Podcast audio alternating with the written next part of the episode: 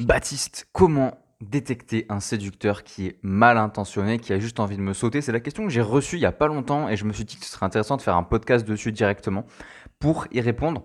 Donc avant de commencer, je t'invite à t'abonner au podcast pour ne pas louper les prochains épisodes, à t'abonner à la chaîne YouTube. Et du coup, on va commencer. Alors, le fait est que peut-être que tu tombes aujourd'hui sur beaucoup d'hommes qui sont mal intentionnés. Tu vois, ils veulent juste s'amuser, alors que toi, ben, peut-être que tu voudrais plus avec eux, tu voudrais créer des histoires beaucoup plus intéressantes avec eux, beaucoup plus profondes, beaucoup plus durables. Et le problème, c'est que voilà, souvent, ça se passe super bien. Et au moment où tu commences justement à parler de relations sérieuses, bah là, il va se mettre à disparaître. Tu vois, il va s'envoler comme un fantôme. Donc aujourd'hui, je vais t'expliquer comment est-ce que tu peux détecter un séducteur qui est mal intentionné. Au final, c'est pas si compliqué de les détecter. Euh, c'est juste une question d'ego entre guillemets. Il faut juste comprendre que bah, la personne avec qui tu es ne veut pas peut-être avec toi ce que toi tu veux avec elle. Donc c'est un truc qu'il faut comprendre. Donc du coup, on va commencer. Il y a cinq points principaux qui montrent qu'une personne, euh, un homme en particulier, ne veut pas de relation sérieuse avec toi. Il veut juste, entre guillemets, bah, te sauter. Hein. Voilà, on va se dire les choses telles qu'elles sont. La première chose, c'est que le mec en question, il va avoir un mode de vie qui est inadapté au couple. Ok? Euh, Quand tu veux une relation stable, ton mode de vie, il est en adéquation avec ce que tu veux. Ok C'est-à-dire qu'un homme qui veut une relation sérieuse, il va pas forcément enchaîner les soirées tous les soirs, avoir plein d'activités, euh, avoir un travail qui va lui prendre tout son temps. Euh, voilà. Alors, effectivement, il peut y avoir des périodes de transition. Ok Par exemple, le mec qui vient de subir une rupture, il va vouloir prendre du temps pour lui, il va vouloir s'amuser, il va vouloir rencontrer des gens. Et ça, c'est sain. Ça, il n'y a pas de mal à ça. Ok Mais euh, c'est vraiment une question de mode de vie, en fait. Il y a vraiment une question de mode de vie. Si vous avez le même mode de vie, toi et lui, et que ça vous convient, alors tant mieux. Il n'y a aucun souci. Si c'est toi aussi ton mode de vie de faire ça, il n'y a aucun problème, c'est ok. Mais si tu passes euh, pas mal de temps avec ton chéri quand tu es avec lui, enfin que toi tu aimes fonctionner comme ça, et que lui de son côté, ce qu'il fait, c'est que bah, il passe énormément de temps euh, ailleurs, qu'il faut carrément que tu ailles cibler. Euh, que tu ailles cibler des dates dans son calendrier pour avoir des dispos, enfin quelque chose qui n'est pas normal pour moi en couple, euh, alors tu peux déjà commencer à réfléchir à passer ton chemin. Le deuxième point, c'est tout simplement de miser sur la sincérité pour le tester, parce que c'est facile de tester un homme, mise sur la sincérité.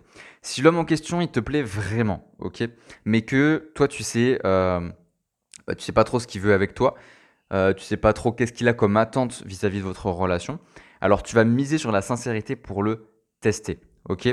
La théorie, c'est quoi? C'est que si tu es honnête avec une personne et que tu te montres 100% transparent avec elle, l'autre va avoir du mal euh, à te mentir, tu vois, parce que tu t'es, euh, tu, t'es, tu t'es, comment dire, tu t'es confié à lui, tu as exprimé ce que tu ressentais au plus profond de toi. C'est difficile de pas dire aussi ce qu'on ressent au plus profond de soi. Donc ça peut, ça peut lui faire cracher déjà le morceau, ok?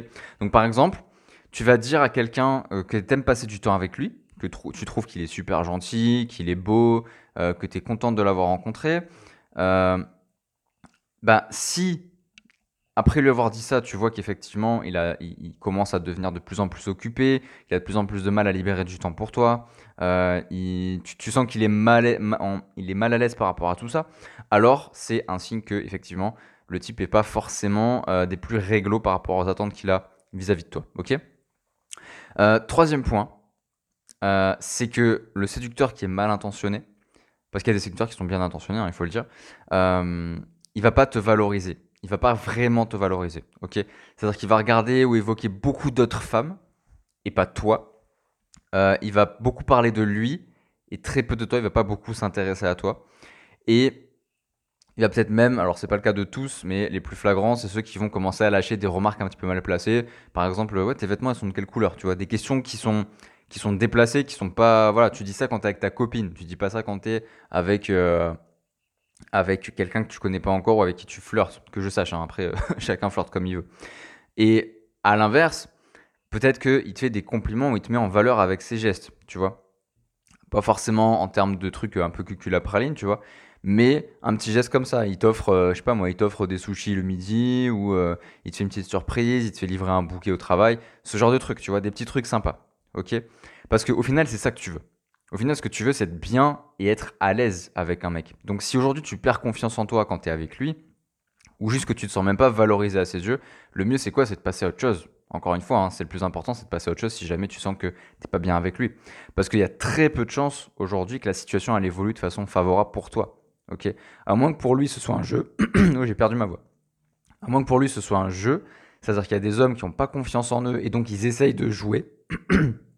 Ils essayent de taquiner, euh, de lâcher des petits pics et tout, mais jamais de façon méchante ou dévalorisante.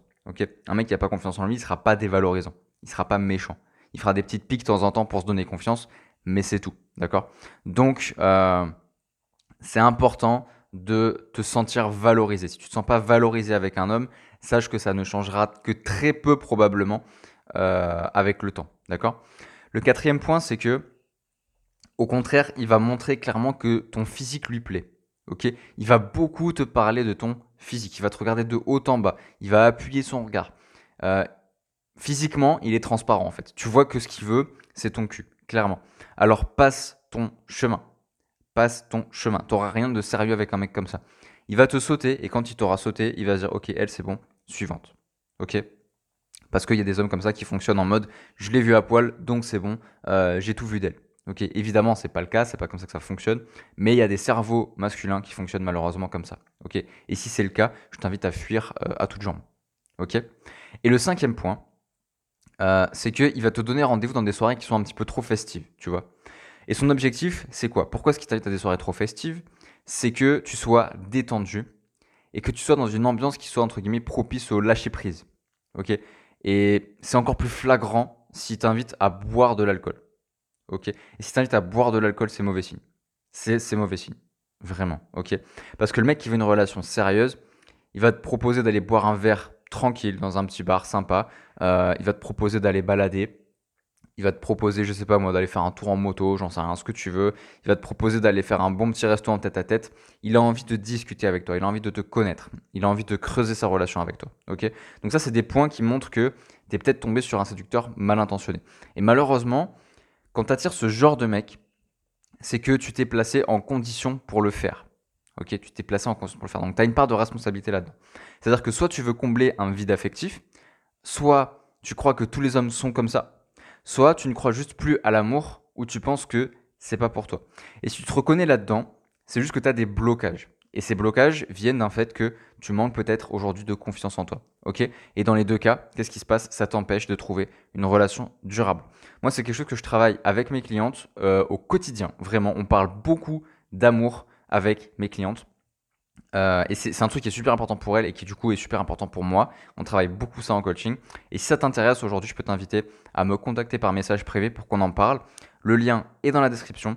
Sur ce, je te souhaite une magnifique journée. Je te dis à très très très très vite dans un prochain podcast. Salut